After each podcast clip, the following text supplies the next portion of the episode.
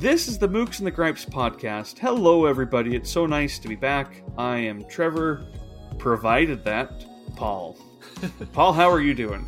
I'm doing well. I was just thinking you're starting to get that down to a science, so the next step in our evolution must be for me to figure out how to actually respond. we'll get there. We'll get Yeah, there. we'll I, get there. I'm still on very shaky ground, so you've got Yeah. some time. That's right. I got complacent now. I need to step up my game, but yeah, now I'm doing really well. Excited to talk to you today. Yeah, happy end of the year. It's December now, and we are doing a, a, a series of year-end shows that I I always look forward to hearing when other people do them. I hope that I hope that this is something that that turns out well for for folks. I know I'm excited to to talk with you about it all, so I'll get Yeah. some I'll get some excitement that way. Oh, I know. I love that too. I know that some people get a little overwhelmed by the end of the year best of lists and mm-hmm. recommendation lists, but as we've talked about, I tend to try to just not even try. It just for me, it's fun, and um, if anything, I just add a million more books to my you know Yeah. sparse little wish list. You know, it, it never has enough books on it anyway, so it's always good to bolster it. But Maybe we should apologize for that in advance. I think that that might happen I know to us from each other. We've got some listeners who have provided uh, their favorites of the year. But before we get there, I did have one thing I wanted to bring up. Um, we got a new Patreon uh, subscriber, uh, Karen Naughton, uh, subscribed at the the Slaughterhouse Five level. awesome. That's the five dollar a month level. Uh, we owe her a bookish treat box, and I'm excited to get that out to you, Karen. We will make sure that that's on its way very soon. I'll be in touch on there. Thanks so much for your support Uh, to all Patreon listeners. For users who don't know about the Patreon, we talk about it at the end, end, end, end of the show. Don't really talk that much about it, but it is a place where all of our episodes go up a few days early and we have certain levels, but every single one of them gets uh, the the episodes early. Other episodes may get a box in the mail of some books or some treats or something like that. And we're also looking at doing bonus episodes on there. There is one. The very first episode I uploaded on Patreon was the debut episode of the Mookse and the Gripes podcast from several years ago. One on Anita Brookner, which is one that was just me. So don't you know, be be be, prepared. It's not with me and Paul. Um, as much as that would be nice, we'll probably do an Anita Brookner episode someday in the future. Mhm. Uh, but that one's uh, on there, and we'll probably do some other ones as well. But just wanted to to bring that up and thank Karen for her support there, and to other Patreons as well. That really does help a lot at any level, and you can sign up for a dollar or more, or whatever you want. Um, every little bit certainly helps and, and goes a long way, and hopefully gets you um, some of the perks. We we do want to make that worthwhile. yeah, thank you, Karen, and thank you to all the other Patreon subscribers. And also, I just wanted to quickly say that I noticed on our Apple iTunes page too that we have gotten a couple of uh, starred reviews and, and one comment. So that also does help. It b- gives us a little boost in the rankings, which is not something we're necessarily you know focused on, but it was just nice to see those kind comments and and a couple of star ratings. So yeah, thank you guys. It's it's so nice, and we very much appreciate that today. Like I said, we have we we have a lot of listeners who who responded to our call to share your favorite uh, reads of the year, which we will get to. It's just so nice. I mean, again, I would do this with Paul every every other Saturday, just just the two of us. I would enjoy that, but it's very nice to have um, a fun community and people that are engaging and talking to us uh, we very much uh, look forward to that continuing into the new year. Yeah. But here we are to talk about the old year in in terms that are positive. You know, I I know that this has been a hard time for again many people, and hard things have happened. But we had books. and We had this podcast that helped us remember that. At least uh, it's been a very positive uh, part of my 2021. Mhm. And here's kind of the plan, just so listeners know. Uh, we are doing our best reads of 2021 today. And we are also doing our best reads of 2021 next week. what that means is we are doing a top 10 reads of the year, but we're splitting that into two episodes. Today we will be doing our 10 through 6, and next week our 5 through 1. Uh, it will come out in, in exactly one week, so hopefully there's not a big wait. And then the week after that, we are going to be looking ahead at 2022 for a couple of episodes. Uh, the first one, just um, what are some reading intentions and goals, and then we're going to follow that up with, you know, what are we really looking forward to that's new in 2022? You know, what books are on the horizon that have us intrigued, or uh, and and I think those will be some fun episodes as well. We're trying to do some some different things with those to talk about reading as much as we're talking about books. These aren't these aren't going to be mere, you know, here are some books I'm looking forward to and and going through them. We're trying to to do something a little bit a little bit fun with that. Yeah. I hope. And I would just say it might pay off to have a piece of paper and a pen handy because I, if you're anything like me, you'll be jotting down some titles along the way. One thing that also gives me a little bit of joy is on Instagram on the weekends, I will often post, you know, hey, it's the weekend, happy weekend. What are you reading? Mm-hmm. And people will respond and I'll reshare those. And I know that there are people who get on there and also do the same thing, start writing down uh, what the book recommendations are. And in fact, one of them is my mother in law. oh, that's cool. And it was kind of fun. She was talking to my wife and said, Oh, there's this one that was someone shared on, on Trevor that I thought looked really good. And she'd kind of written down her list. Oh, and awesome. my wife goes, Oh, that one was mine. Oh, and she starts to cross it out. as a uh, joke, I think. you think? Yeah, that's hilarious. And then didn't at least one of your sons contribute a book uh-huh. on one week? That's fun. I really like that. Yeah, I like it when they do jump on there. I don't. I don't push them. I don't tell them, "Hey, right. it's up. Go do what you go do it." But it is fun when they jump on and and mm-hmm. and share. Okay, Paul. Again, we started this podcast in 2021. I think I reached out to you around uh, around the beginning of the year, and we started recording in April, releasing these in late July or early August. I can't quite remember.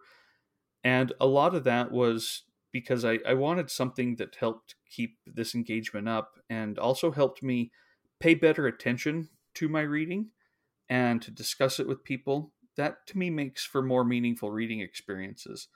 And that's what this episode is for me. It's not about the best books of 2021 in two ways.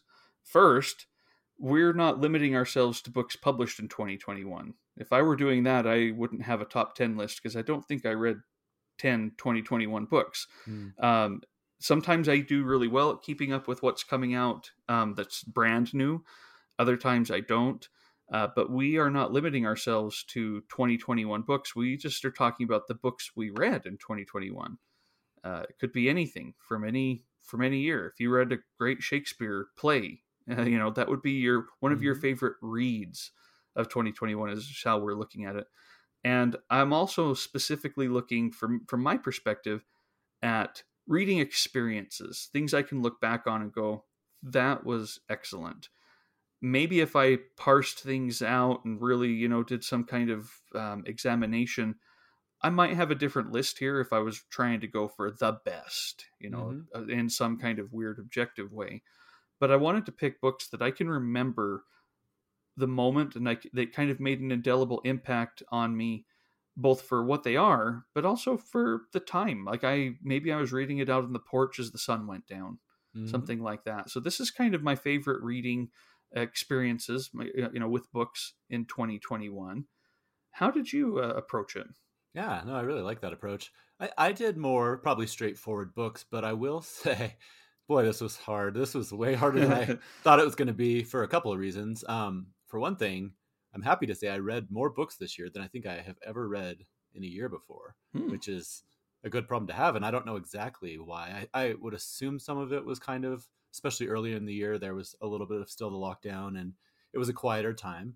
Um, but also, I do think part of it is just our boys are getting older and a little more independent, and so it gives you a few more opportunities to kind of you know sneak off and steal a few minutes of, of reading. But anyway, it's a great, I guess, problem to have is just so many books to choose from.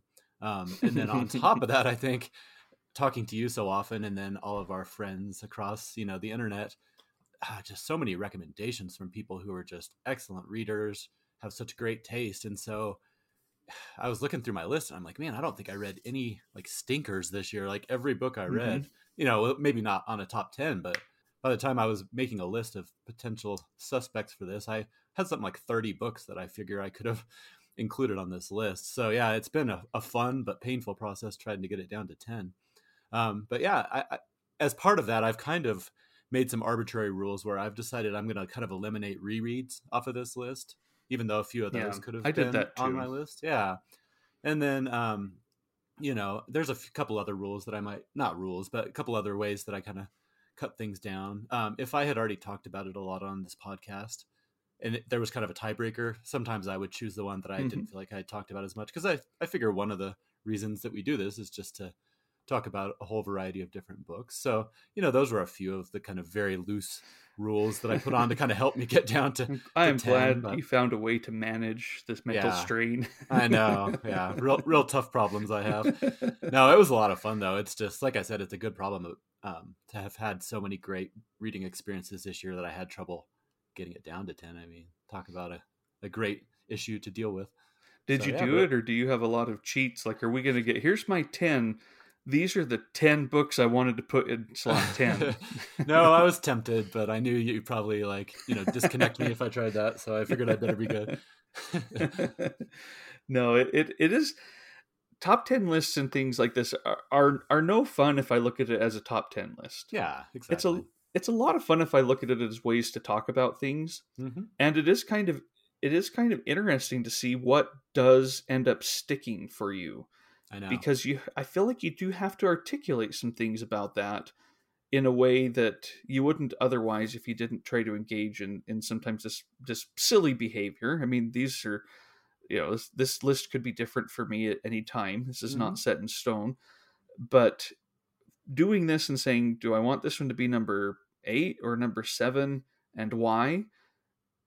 It just gets me thinking, and that's where I find the value uh, in in these things, not in any kind of ranking sense. Yeah, no, I agree. And it also does remind me that we talked a little bit earlier this year about whether or not we write in books or, or how we kind of track things. And it does make me realize one of it's a good thing to read a lot of books, but as I was looking back through this list, it also makes you realize, boy, I should probably start doing a better job of like taking some notes. I mean, these discussions have really helped me flesh out and, and build memories and thoughts around books. And I know you write in your blog, which probably does that Yeah. pretty well for you.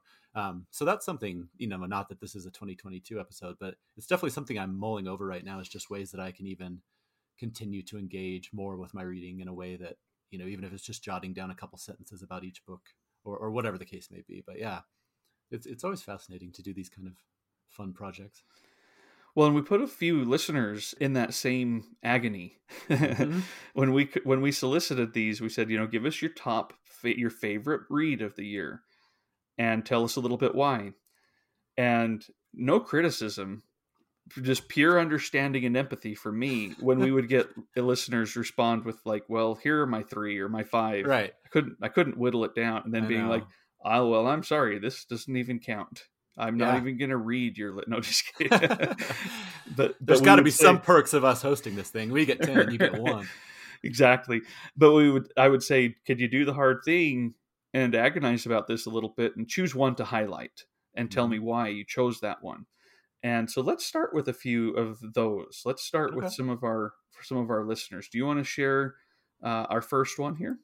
Yeah, absolutely. Our first one came from Matt Keeley, and his choice was John Crowley's Little Big, which was published in 1981.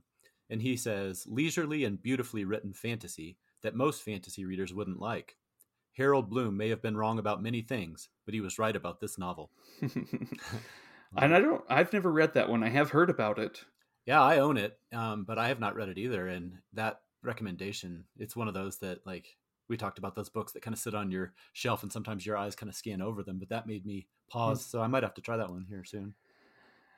Yeah, so we are we are very aware listeners that these this might have you going to the bookstore, going online to look at books when you don't need anymore. Like it's we already have ludicrous piles, but we're in the same position because there's just some really good ones here. Uh, the next one is is one that I didn't know anything about, and maybe it makes some sense that I didn't because it's from uh, Twitter user neglected books, Mhm. and I've been neglecting it. It's René's Flesh by Virgilio Pinera from 1952, and it says it takes one thing we know that we are creatures of the flesh, which means in Spanish at least that we are also creatures of meat, and stretches it to lengths that are not just uncomfortable but deeply disturbing. Uh, there's a bit of a hook. I know. Uh, I might have to look that one up too. That sounds Get that one for. Christmas. you know? Exactly. Read it in front of the fire. Yeah, no, that sounds Oh, I'm intrigued for sure.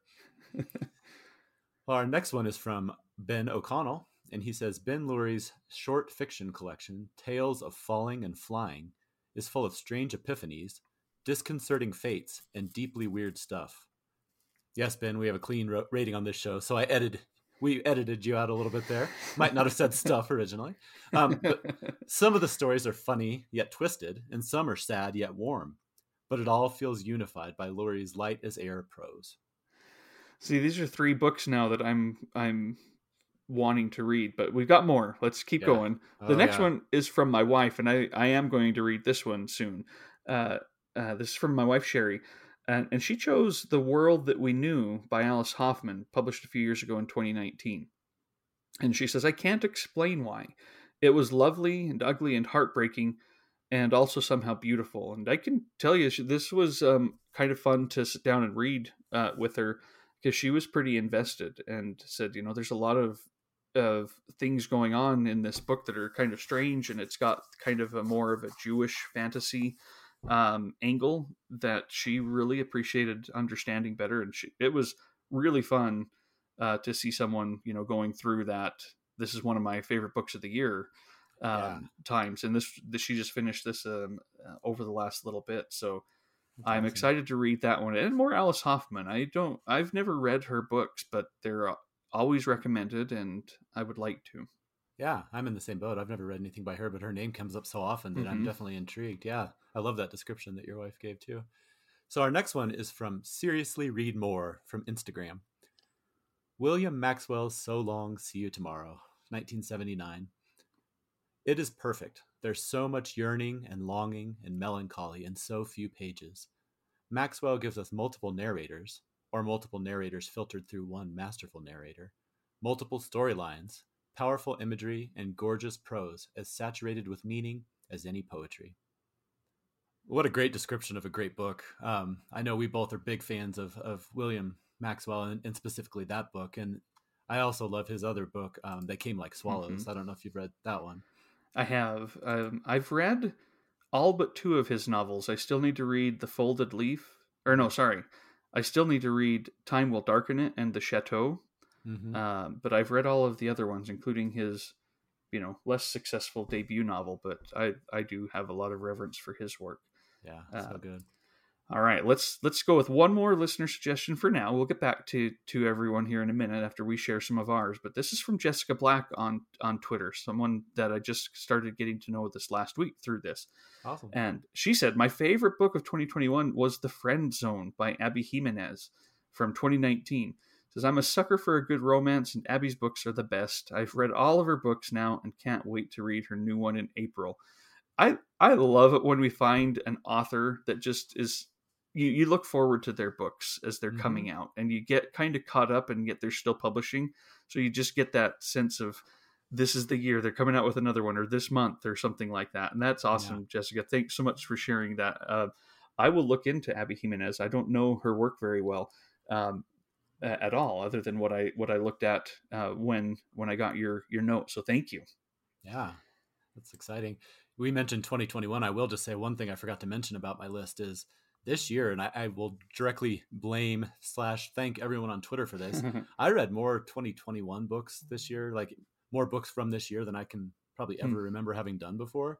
In the past, well this I- year it never happened before so Well, I'm that's true. Good point.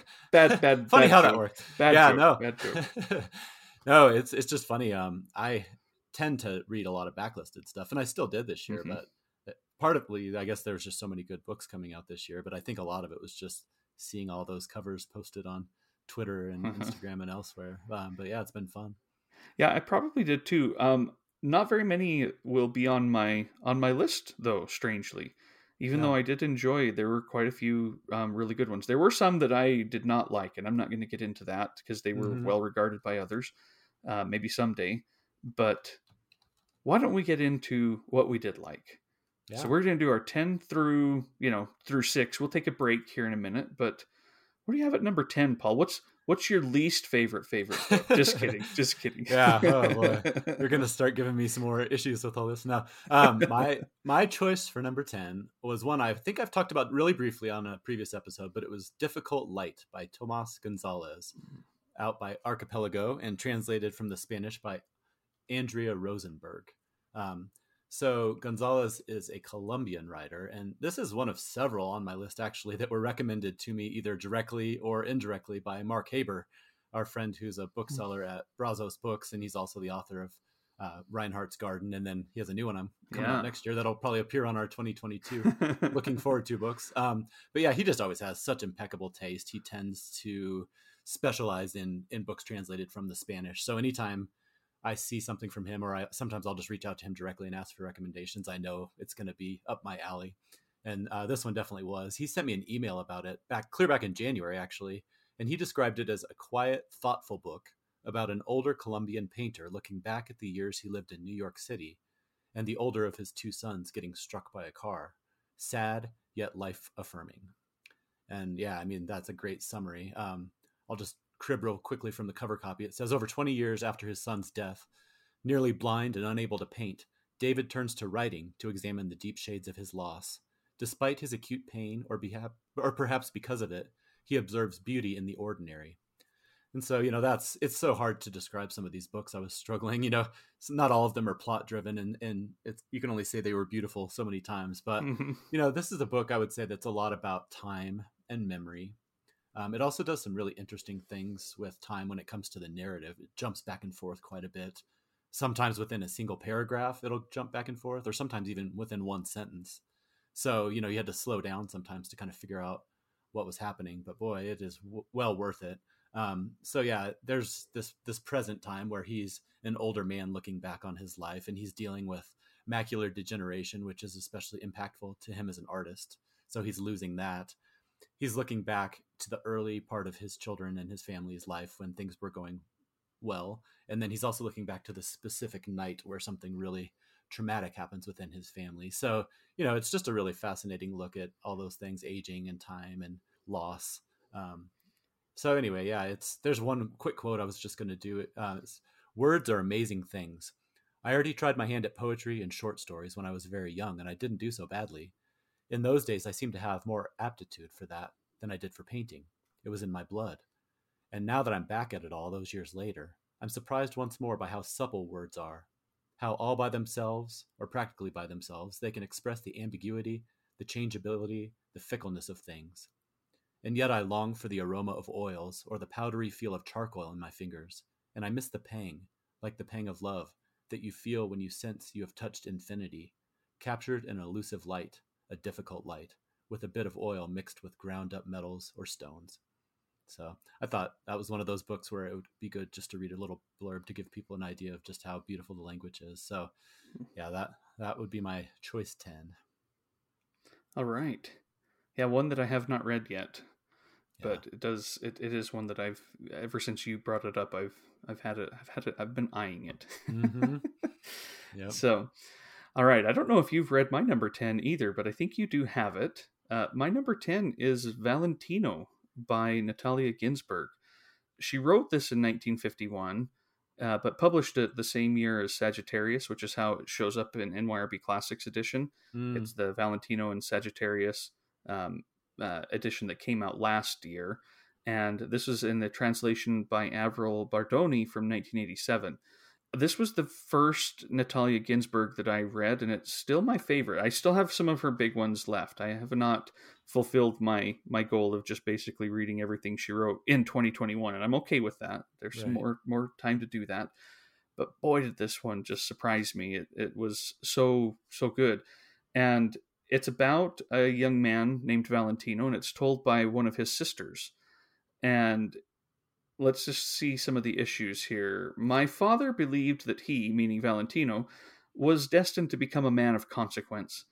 There was little enough reason to believe this, but he believed it all the same and had done ever since Valentino was a small boy, and perhaps found it a difficult habit to break. and uh, everyone is surprised when one day Valentino shows up engaged to marry somebody because he is, you know, he's very attractive and he has been courting, but also then dismissed many beautiful women. Uh, but there's one issue that's apparent with his his fiancee Maddalena, and I'll just read uh, from the book again. That woman is ugly as sin, said my mother quietly. She's grotesque, Valentino, and since she boasts about being so wealthy, everyone will assume that you are marrying her for her money. That's what we think too, Valentino, because we cannot believe that you are in love with her, you who are always used to chase the pretty girls, none of whom was ever pretty enough for you. Nothing like this has ever happened in our family before. Not one of us has ever done anything just for money. now, Valentino denies that that's why he's marrying Maddalena, and they do get married, and it crushes uh, the father. But the thing that I that I was surprised in this book is how it's very short, and it's it, you'd think it would be just about that, you know, like a little short story just about Valentino's uh, marriage and the the the fallout that happens after it. But it isn't. It's that there's a lot in this meandering novella that's about all of the family members, not not not to mention the protagonist herself, which is spending her time telling other people's stories, but has her own going on in the background. And her, it, it, it was amazing. I, I loved uh, this book, and it got me. It did get me diving into Natalia Ginzburg's work. I've I'm going to continue on, and I, I'm sure that I will finish um, her work very soon, and then be able to reread some of it. Yeah, now, I'm glad you brought that one up. Actually, I did read that earlier this year, and I had a very similar, you know, great experience with it. It very easily could have been on my list. Mm-hmm. Um, and same as you, it kind of launched me into wanting to explore more and more of her works, which I, have read a few now this year. Um, none of, I didn't put the, any of them on my list, but honestly, all of the ones I read by her, there's three of them could have been. Um, she's yeah. she's wonderful. Yeah, I look forward to continuing. I hope that you know we continue to get access or or availability to more and more of her stuff too yeah, it's been pretty fun to get these these dual dual volumes from mm-hmm. NYRB over the last two years. I don't know if there are any more of those that could be in the making. I yeah. I think that most of her stuff is available from various publishers. Yeah. So there we go. yeah, well, that's great. Good choice. So my number nine, um, I said at the beginning that I tried to pick books I hadn't talked about very much, but then of course these first two I, I think I have talked about at some point. But um, my number nine choice is Suite for Barbara Loden by Nathalie Leger, um, translated from the French by Natasha Lehrer. And that came out from the Dorothy Project. Um, and I'd never even heard of this author until this year. Um, but I'm so happy to have discovered her. This is one of those. I don't know that they all came. I don't think they actually came out this year. Um, they came out over the last few years, but I feel like this year she got a lot of buzz. So to me, it was almost like it was a, brand new book. Um, so I read the whole. They call it a triptych of her novels all in a row this year, hmm. and I loved all of them. Um, but this one, I would say, was definitely the standout. Um, the Dorothy Project says for acclaimed French writer Nathalie Leger, The Mysteries of Wanda, which is that movie we've talked about before. Mm-hmm. Um, that's I believe it's still available on the Criterion Channel. It's, it's, a masterpiece. I love it. But The Mysteries of Wanda launched an obsessive quest ac- across continents, into archives, and through mining towns of Pennsylvania, all to get closer to the film and its maker. Suite for Barbara Loden is the magnificent result. Moving co- contrapuntally between biography and autofiction, film criticism and anecdote, fact and speculation, it is a stunning meditation on knowledge and self knowledge, on the surface of life and art, and how we come to truth, a kind of truth, not through facts alone, but through acts of the imagination.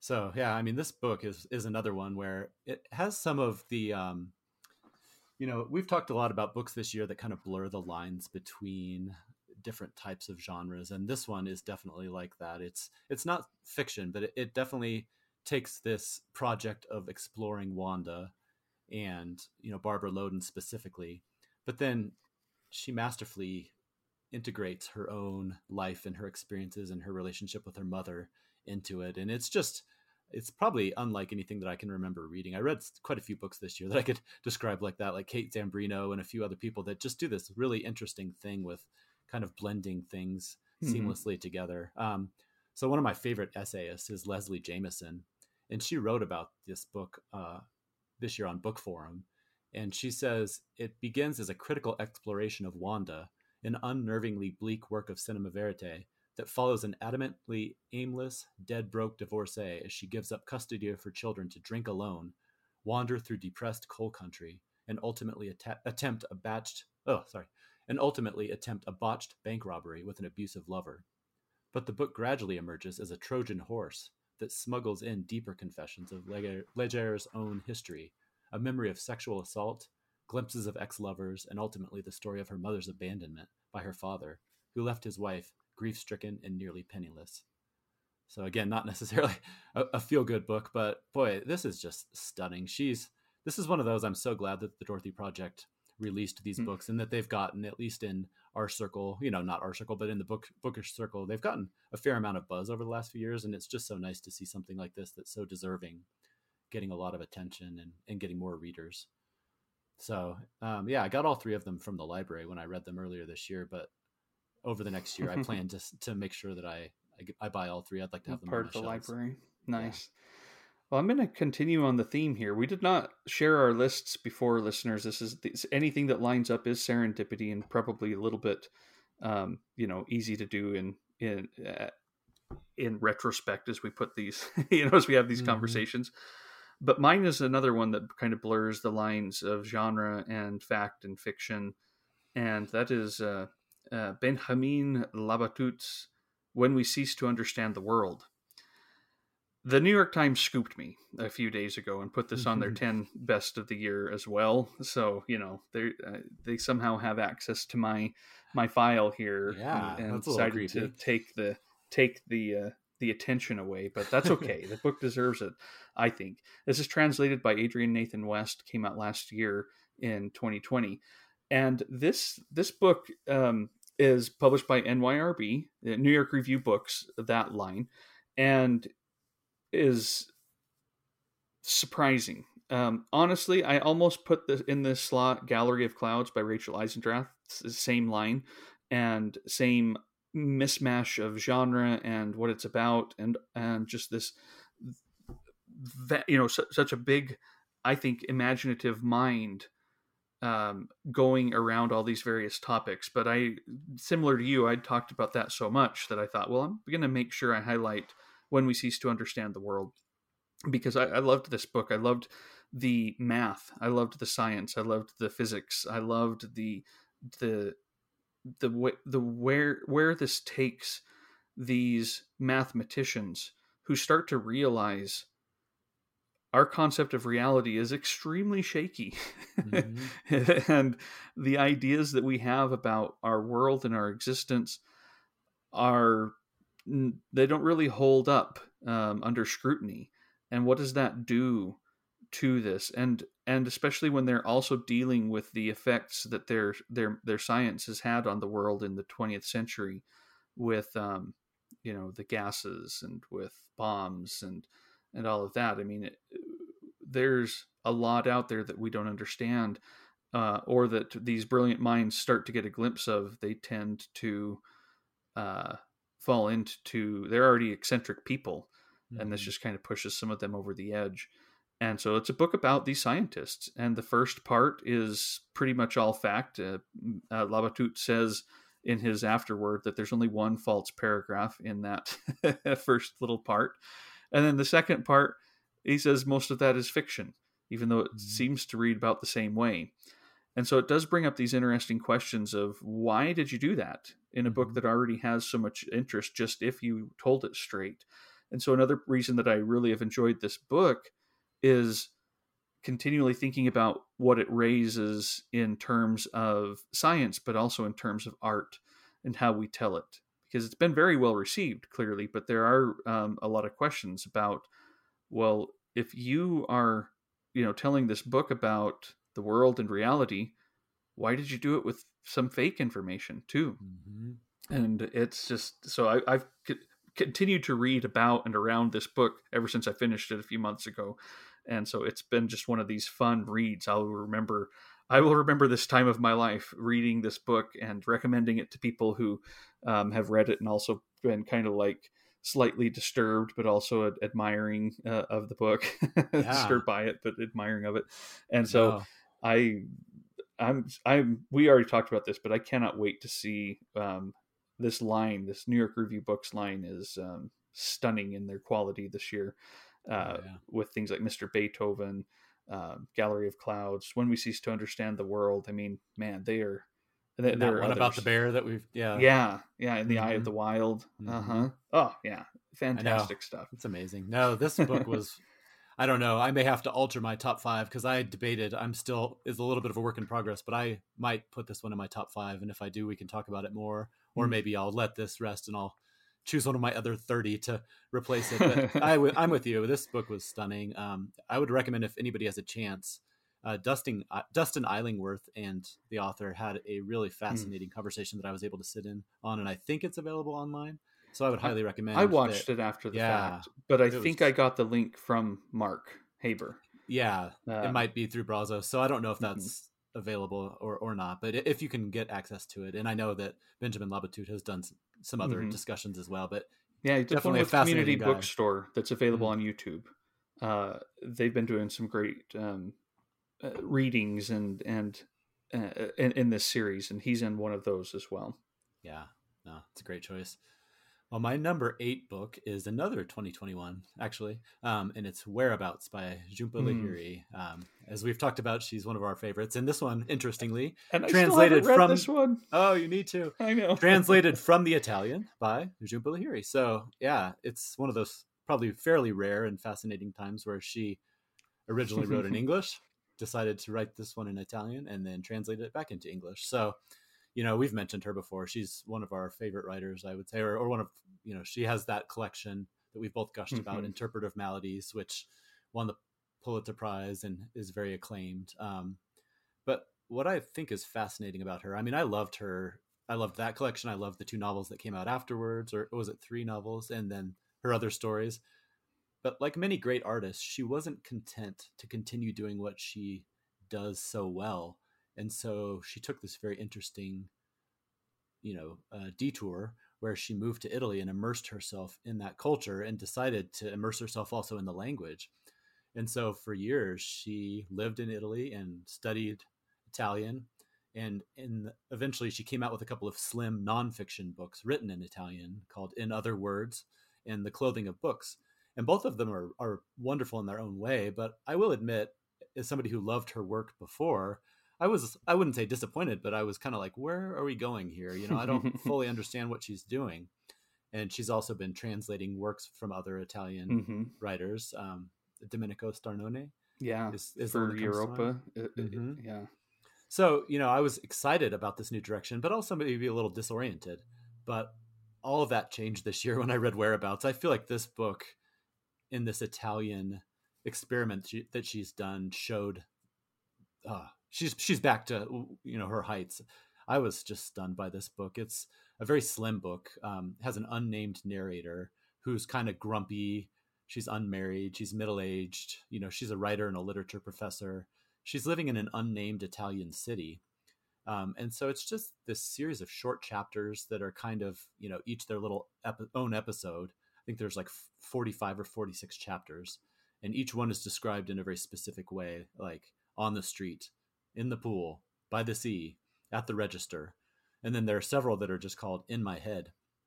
Um, and so, you know, it's it's just a very interesting approach, and, and it's very bare bones in a lot of ways and and kind of circling around this lady lives alone. So there's a lot about quietness and solitude. So i'll just read a couple of real quick um, excerpts. This is from one of the sections called in my head. It says solitude. It's become my trade as it requires a certain discipline it's a condition i try to perfect and yet it plagues me it weighs on me in spite of my knowing it so well and then there is another section just a little bit down the page Solitude demands a precise assessment of time. I've always understood this. It's like the money in your wallet. You have to know how much time you need to kill, how much to spend before dinner, what's left before going to bed. But time seems different here. So, and then there's one last little part here. She says, um, she's talking to her mom, and her mom says she'd say solitude was a lack and nothing more. There's no point discussing it, given that she's blind to the small pleasures my solitude affords me. In spite of how she's clung to me over the years, my point of view doesn't interest her, and this gulf between us has taught me what solitude really means. So, just as always with with Lahiri, so insightful. There's a lot of interiority in this particular novel that is really interesting compared to some of her previous stuff. Um, and I'll just close really quickly with an excerpt from the Guardian review, which says, "Where her English thrived on the particular, Lahiri's Italian reaches for the universal. Astonishingly, whereabouts contains not a single proper noun, nothing to identify individuals or places. Yet, with a burst of adjectives, it ma- manages to nail the experience of all of us wading through liquid modernity, disoriented, lost, at sea, at odds, astray, adrift, bewildered, confused, severed. When Lahiri likens a hotel to a parking garage designed for human beings, applicable to the business district of any contemporary city worldwide, the image seems emblematic of the univer- universalist vision now shaping her writing. So I just thought that was a good little snippet of how she's continuing to evolve and try these new things around language. And so, anyway, I mean, I, I could rave about her all day, but I would highly recommend anybody, including you, Trevor, who hasn't read that, to just jump right in because it's really good. I, I'm very much excited to get to that one still. I was going through this list and looking at at books that I had missed from the year and mm-hmm. put that mm-hmm. one up there. Yeah, so all the other books that that we've recommended just got pushed off. Right. And now that's the one I'm going to go and, and pick up soon. Until the next one. Until the next one. We'll see. We'll see. Yeah. We'll see if you can do that to me. Um, my number 8 is one that I did bring up early on in the podcast but want to uh, kind of go back to because I don't think you um I, I just don't think you you went and, and jumped into her books yet, Paul. Oh. Getting I haven't. I haven't been done, doing a very good job either. I, I finished um, Happy All the Time by Laurie Colwin from 1978. Mm. And I have a stack of her other books that I want to get to, but I haven't yet. But I'm so excited to do that because these were just, this was such a happy book in a, in a very unique and strange and um, unexpected way. I keep expecting a book about, you know, couples coming together and, and in their first years of marriage to maybe get a little bit cynical. Mm-hmm. And it mm-hmm. really doesn't, though it doesn't become false either. It's just a really good positive view of them struggling to figure things out, uh, but wanting to figure things out because they they're in love and they respect the other person. And I really, really loved um, this book, and I hear it's not even close to her best. So mm. I definitely want to get back to it. And I'm sorry, I didn't mean to call you out specifically, oh, no. um, but it is kind of something where I looked at it and I thought I didn't do a very good job of promoting these books and these new reissues. And in my world, I haven't really seen people picking them up or reading them and kind of rediscovering her. So I am worried that this may be some someone who you know has an opportunity to come out and and be remembered that we might miss. Yeah. And again, that happens. It happens every year to to many writers, and she's uh, deserving of being remembered.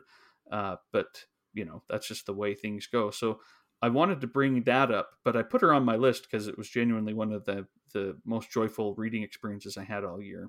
Uh, I have a few others of those though. Actually, as I look down my list, I'm like, oh wait, I, I was in a good mood this year. yeah, and partially, I think because of these these books, they just they just helped. So yeah, happy all the time by Laurie Colwin, and it again, even though it's called Happy All the Time, doesn't mean they are.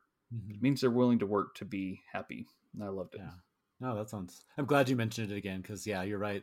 We've talked about so many books that it's easy to kind of lose track of some of them. So I appreciate you resurfacing that one. I need to definitely add it to my list.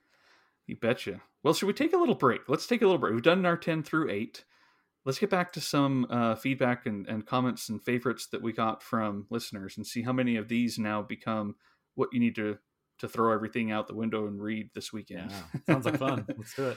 All right. Do you want to start or do you want me to? I'm happy oh, go either ahead. way. You can start this one. All right.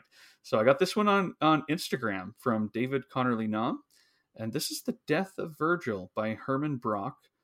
1945 uh, book translated by uh, John, I don't know if it's Jean Starr Untermeyer or if that's a Jean Starr. I, I, apologize for that. I should have looked at that. Didn't realize I didn't know until this moment when I had to say it out loud.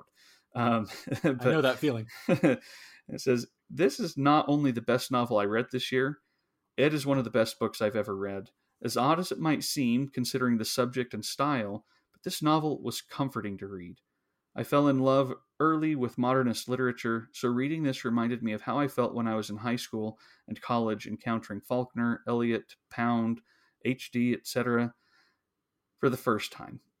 It's a personal response that probably won't apply to anyone else, but it reminds me reminded me of why I love literature as much as I do. This is what is possible with words, and there is nothing else like it. Oh, okay. That one's at the top of my list now. oh, that sounds wonderful. Mm-hmm. I've actually heard a little bit about that one, and I I do have it on my list. I I mm. don't own it, but I would love to pick that one up. It sounds really good. Well, I know the next one's on our list for both of us, Yeah, and again is. threatens to topple over all these other It recommendations. does, and it's from our buddy Kim McNeil. She says, "I cannot pick a favorite, but one I'll highlight is In Memory of Memory by Maria Stepanova, translated by Sasha Dugdale. And this is another 2021 book. The writing is beautiful, and I loved the exploration, the sifting through memories, the examination of art and family history. I was completely absorbed. Uh, Yeah, this one yeah. feels like one that if if we read it next year might be on our lists for 2022. I agree. Yeah, and it's such a beautifully produced book. I mean, it. I don't know if you own it yet, but it. I do. Oh, I love holding it and just looking through it a little bit to the promise that it holds. I know, and the cover is stunning too. Yeah, I picked it up actually. Um, speaking of Kim McNeil, I picked it up in Seattle at Hmm. Elliott Bay Books. Um, so yeah, that one has talk about like good memories from 2021. That one has all kinds of connotations, even though I haven't read it yet, that make me feel Nice. excited. Nice. So. All right, the next recommendation is from Barbara Thornton, and I'm very excited about these. Again, I could probably start reading these this, this weekend. I'm going to know. stop with that theme because it's just just a given. Yeah, yeah, Uh, just assume that from now on. Uh, Barbara Thornton says, I really enjoyed both of the Thursday Murder Club books by Richard Osman. So this is um, the Thursday Murder Club and The Man Who Died Twice. They're good visual mysteries with fun and quirky characters, and the audiobooks are excellently narrated by Lesley Manville. And these came up a day or two ago on Simon Savidge's uh, YouTube channel because they were part of his November wrap up for his 25 days of Vlogmas, um, Mhm. which I'm really enjoying, by the I way, too. Simon. I have fun with that. But he, he read these and they sounded delightful. I didn't realize what they were about until watching his video. And it's a, is it an old folks home? Anyway, some older people get together on Thursdays to try to solve cold cases. And I guess uh, maybe some hijinks and some uh, peril ensue. I'm not sure, but it sounds they sound um, really like a fun take on the whole mystery genre. Yeah. I'm glad Barbara mentioned the audiobooks too, because that sounds like that might be a nice one to, to try in that Mhm. particular format. So yeah, thanks, Barbara. Um, our next one is from Scott Eaton. He says, if pressed, and yes, we did press, I have to say that The Stone Angel by Margaret Laurence from 1964 was my favorite. Laurence was mentioned by a member of my monthly NYRB book club, and this kicked off a read through of her entire Manawaka series with several other members. Not only The Stone Angel, but Jest of God, The Fire Dwellers, and especially The Diviners absolutely floored me. I guess we'll allow that, even though he mentioned more than one. Laurence created a unique narrative voice for each one of her memorable characters Hagar Shipley, Rachel Cameron, and Morag Gunn. This was a remarkable reading experience, and the characters were unforgettable. yeah, that one sounds really good too. Yeah, it does. I don't know much about her, but yeah, I'm going to have to check that one out.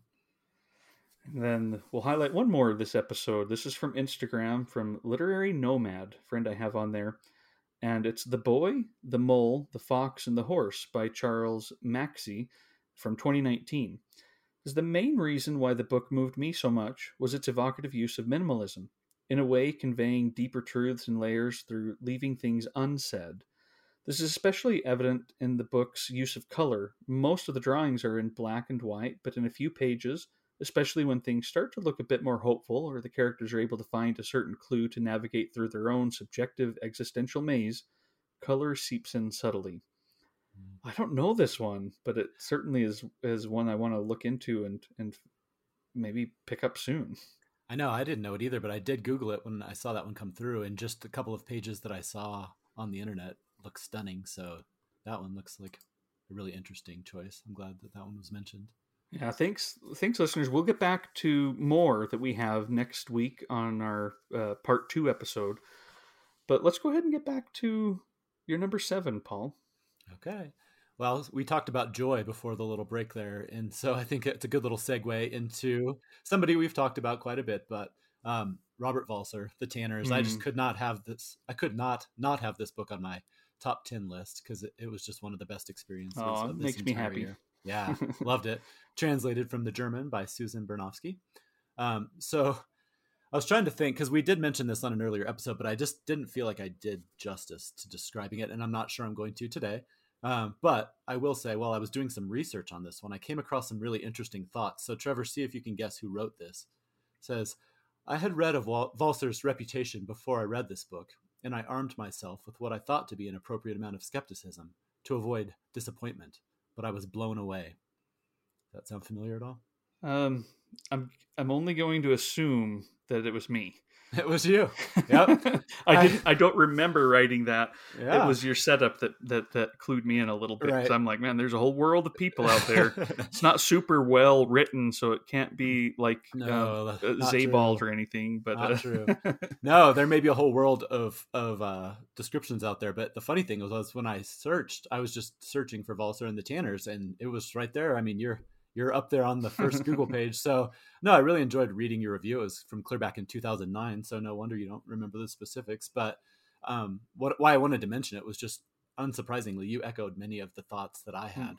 about the book, which was just, you know, when there's a book that you are so excited to read or an author you're so excited to read, it's hard not to be you put up walls maybe or you're a little bit you brace yourself because like could it be really be this good you know or, or mm-hmm. am i going to be disappointed and happy to say, just like you, n- not disappointing at all. It was stunning. It was written in 1907. You know, it's semi autobiographical story, built 20 different chapters that are kind of marked by seasonal cycles, which is one thing I really liked about it. We talked about some of the nature aspects and the walking that is involved in that, and the seasons definitely play a big part. So it it charts, you know, the um, this family, the Tanners. There's five children, four boys and one girl that I think we've talked about a little bit before. Um, but I think you know, Walser is so hard to describe, but just the joy, the energy, you know, it's it, it's just on the page. It just catches you. It's like jumping into a river and you just get swept away. Um, you know, the, a lot of this book focuses specifically on Simon, who's kind of the youngest brother, and he's kind of aimless. You find yourself drawn to him because he's very appealing in a lot of ways, but then he'll also do these things that are very frustrating and kind of off-putting. Um, it, it, such a fascinating character. Near the beginning, he applies for a job at a bookseller, and there's a really kind old man who owns the bookshop, and everything seems to be going really well for basically the first day. Um, and so, I think as you wrote in your review, you start to think, oh, so that's what this book is going to be about, you know. But suddenly, things take a, a turn, a dramatic turn, and this kind of becomes a theme throughout the book. Every time you start to think you have some idea of what's going on he pulls the rug out from under you. So you know at this point um, he comes up to the bookseller and says you have disappointed me. Don't look so astonished. There's nothing to be done about it. I shall quit your place of business this very day and ask that you pay me my wages. Please let me finish. I know perfectly well what i want during the past week, I've come to realize that the entire book trade is nothing less than ghastly if it must entail standing at one's desk from early morning till late at night, while out of doors the gentlest winter sun is gleaming and forces one to scrunch one's back, since the desk is far too small given my stature, writing like some accursed happenstance copyist, and performing work unsuitable for a mind such as my own. I'm capable of performing quite different tasks, esteemed sir, than the ones entrusted to me here. I'd expected to be able to sell books in your shop, wait on elegant individuals, bow and bid adieu to the customers when they're ready to depart. What's more, I'd imagined I might be allowed to peer into the mysterious universe of the book trade and glimpse the world's features in the visage and operations of your enterprise. But I experienced nothing of the sort. oh, man. I am worried. I did not remember that his name was Simon. We named our youngest Simon. Oh. That kind of sounds that sounds kind of like him. Uh, mm-hmm. That's funny yeah so anyway i mean that might give readers who haven't read it just a little snippet. I mean there's these long diatribes like that where he goes on and the voice is just so funny and so perfect and so frustrating and so human. Um, you know there's a little bit of like hyperbole and, and some dickensian over dramatic but it, it, works perfectly. It's it's just i, I don't know. I, this one could have been in my top five because I, I loved it so much. So i just wanted to make sure that we i gave that a little bit more of a of a description for readers who might not be familiar because it's something anybody who hasn't read should pick up. Well, I'm thinking of 2021 books um, and Susan Bernofsky and Walser. uh, Susan Bernofsky put out her uh, biography of Robert Walser, Clairvoyant of the Small, mm-hmm. uh, earlier this year, and it's wonderful uh, as well. So I'm glad you brought that up so that I could yeah. remember and, and uh, mention that too. Yeah, I'm glad you mentioned it. I got that for my birthday. I haven't read it yet, but I'm looking forward oh, to it. Cool, cool. Yeah. That's exciting. Mm-hmm. Oh, I'm sensing a Robert Walser uh, uh, conversation sometime too. Yeah. Anita Brookner, Robert Walser. It puts We've me got... in a good mood talking about him, so I'm I'm all for that. well, let's see if the next one that I have is also one that you'd like to talk about someday specifically. Okay. All right. I know this is going to make you a little bit jealous. I finished the book last night. It's uh, Elizabeth Taylor's Mrs. Palfrey at the Claremont in the new oh. NYRB Classics edition. Very jealous. Which, which, didn't arrive yet still. No, I keep checking my mailbox literally every day, uh, hoping to see that little package, and no luck yet. I'm sure it's on its way. yeah, keep, keep, the hope up. Um, exactly. It's wonderful and very surprising. I mean, I've read a handful of Elizabeth Taylor's novels, so I don't know why this was surprising, but for some reason, I always pictured this one as I don't know, a Miss Buncle's book tone or some kind of comedy, and it is funny and it is comic, but it's Elizabeth Taylor. It's sad. It's dark. It's bitter. It's it's concerned with the things that we do to avoid the unpleasant aspects of our lives and of getting older and of relationships. And it's so well done. And it's it's filled with these characters coming to realizations about one another just in small little asides. I mean there's one part where uh, she's talking to a young man who she's kind of befriended and their relationship is so strange. Um, it's both positive and negative it feels like. And uh, he's sitting there talking to her and she says something about the, the claremont hotel which is where she's staying is kind of a, a retirement community in this hotel. And he's he kind of realizes that as you age there might come a day where one is grateful for the claremont because he's not you know just mm-hmm. a, a, lousy uh, shabby hotel somewhere nicer than maybe some of the others but certainly nothing luxurious kind of a miserable thing and all of a sudden you know he has that own realization that oh there might come a time as you age that even this is something you're you're actually grateful for mm. and that's just filled with things like that so really enjoyed it again but was was shocked and it's another one of these where i never knew i was consistently surprised at what was going to happen um, but in a way it, it all happened just so perfectly uh, this is from 1971 it was it was shortlisted for the booker prize that year um, didn't win, and uh, Michael Hofmann, uh, who you know, our, uh, translator and author Michael Hofmann, um, wrote the the foreword to the book or an introduction to the book and says that he kind of blames Saul Bellow, who thought that he heard a lot of tinkling teacups as he read Mrs. Palfrey at the Claremont, and I'm like. Mm. If that's what Saul Bellow said, then that's just Saul Bellow being sexist. This is right. not that kind of book and I love those kinds of books too, but this is this is far far away from that. Mm. So very very good, very shocking, and um, it's Elizabeth Taylor. And hmm. I'm glad I, she's on my she's one of my pantheon authors. I have a lot of her books um, that I still need to read, but I will read every single one of them someday. And speaking of community bookstore, you can go on their YouTube page. They just did a conversation um, with uh, Michael Hofmann and uh, Gwendoline Riley uh, that was moderated by Merve Emre, and so that was a, a, really nice thing to listen to too. I I listened to it as I was uh, you know on Zoom, but mm-hmm. I was mm-hmm. driving, and so I just had it on in my car as I was driving, and really enjoyed that conversation.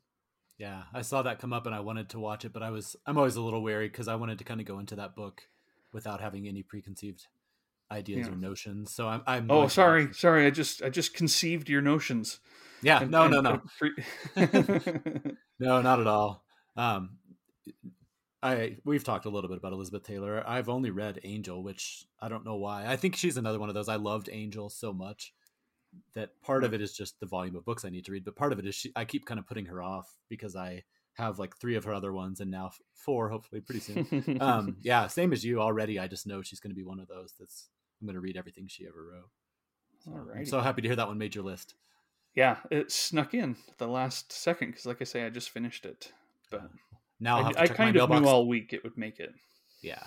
now I'll have to check my mailbox twice a day. Circle my... on the post office. I know. Um, I'm expecting something. I, I I'm expecting something. I, I am tempted. Now, my only hope is maybe uh, around this time of year where there's a lot of holiday packages coming in. There's also a small chance that um, I, I try to be careful about not looking too closely, and mm. so sometimes I'll just hand packages over to my wife if I know it could contain something. so there's always a chance it got mixed in. But either way, whenever it comes, I'll I'll be happy to read yeah. it right away. Well, my last book for today is uh, The Sight of Death by T.J. Clark. This is another one I think I just briefly mentioned in one of our other episodes. This was a book, there's no way I ever would have discovered this if I didn't stumble onto a tweet clear back in March of 2021 by Lauren Groff. Hmm. She tweeted, and this, uh, keep in mind, this is during kind of the height of the pandemic, or at least a part where there was still so much isolation. She says, I'm so broken down by isolation that I can't get four pages into D- TJ Clark's The Sight of Death without weeping. Just the patience and persistence and love it takes to visit the same painting day after day and see new things, better things, how the light changes. It's so moving.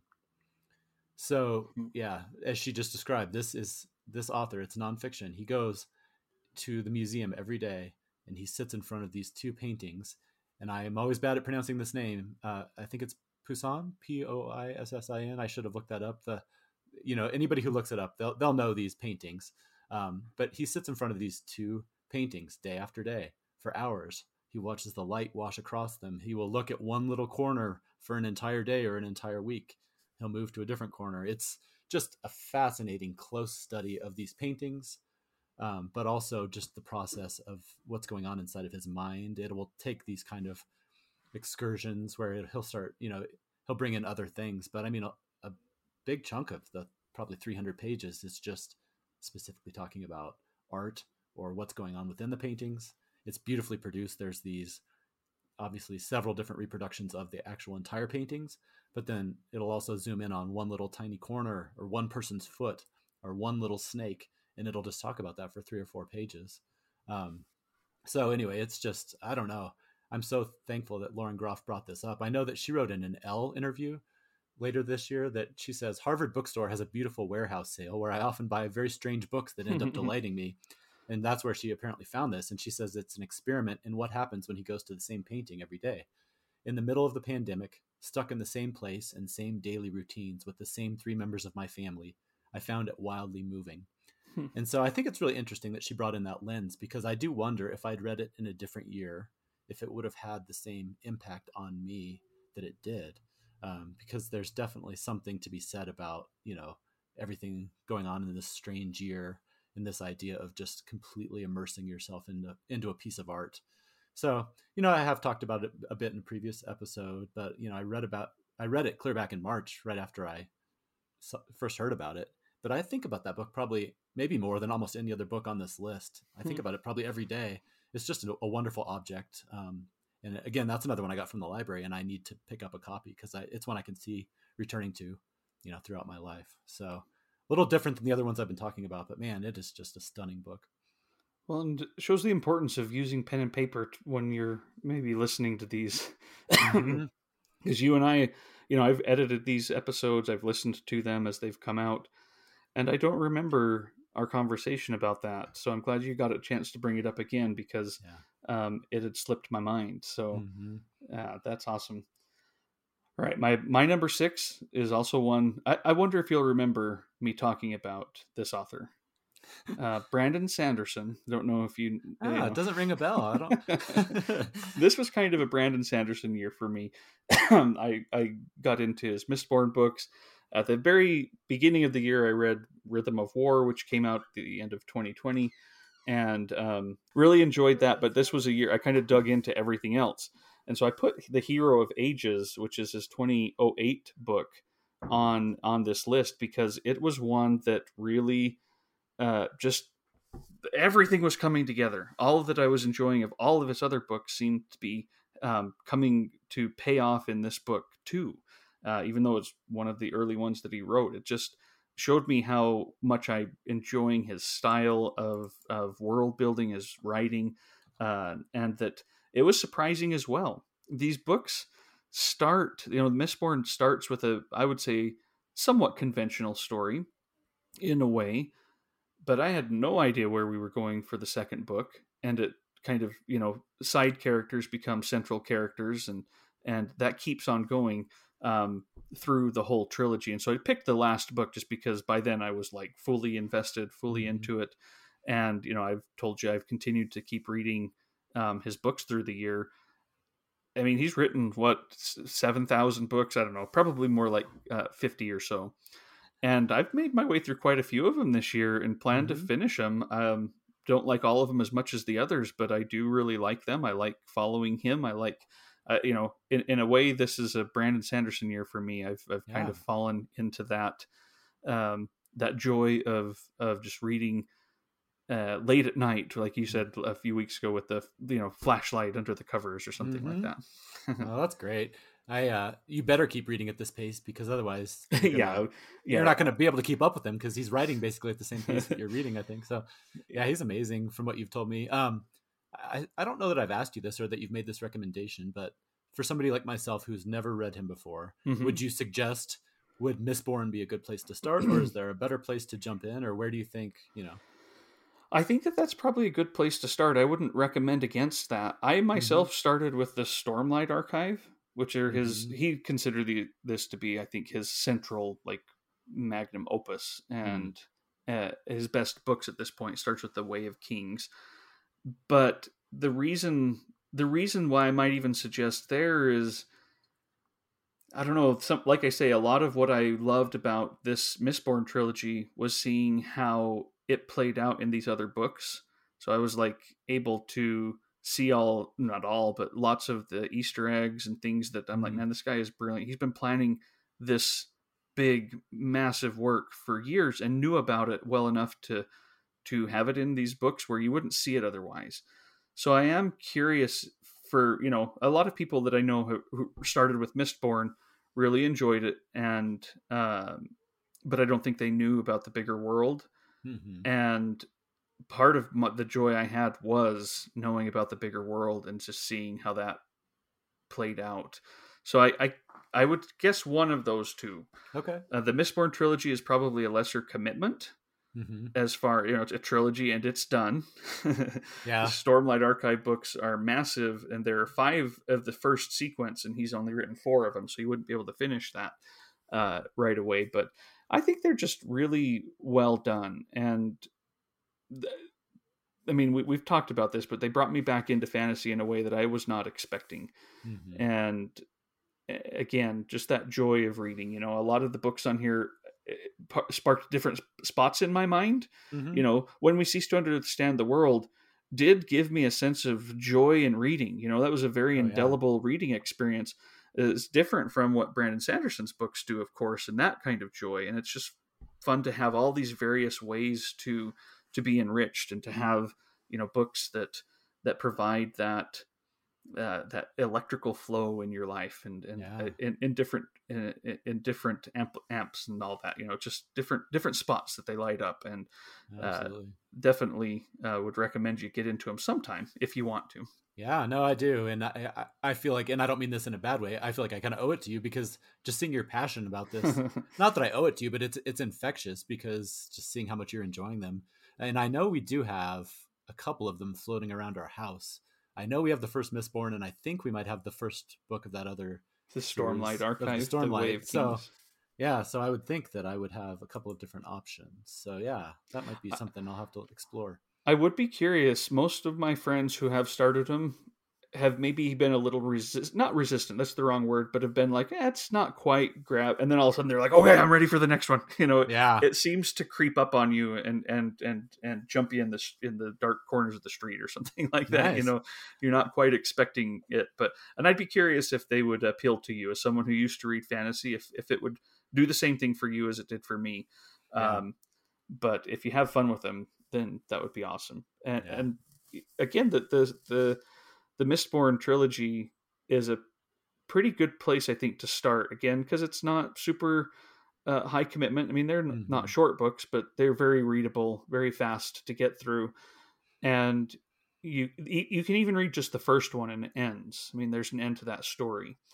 and then if you want to go on, go on. But it does give you a sense as to a scale again because you, you do finish a story in the first one, and all of a sudden he kind of even at the end he opens it up and says, "Ah, but there's always another secret.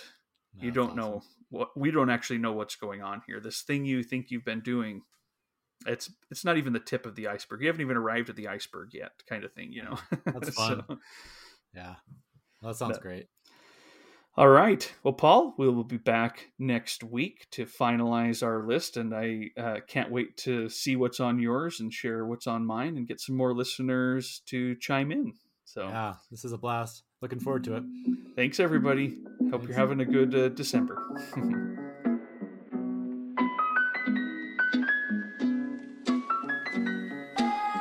Thank you for listening to this episode of the Mookse and the Gripes podcast. You can follow the Mookse and the Gripes and get show notes and book and film reviews at mookseandgripes.com.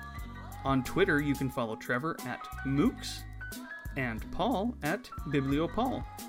You can also get information about future shows on our Patreon. If you'd like to donate to the show, anything and everything, even a dollar a month helps and is deeply appreciated. You can become a Patreon at patreon.com slash mookse. Until next time.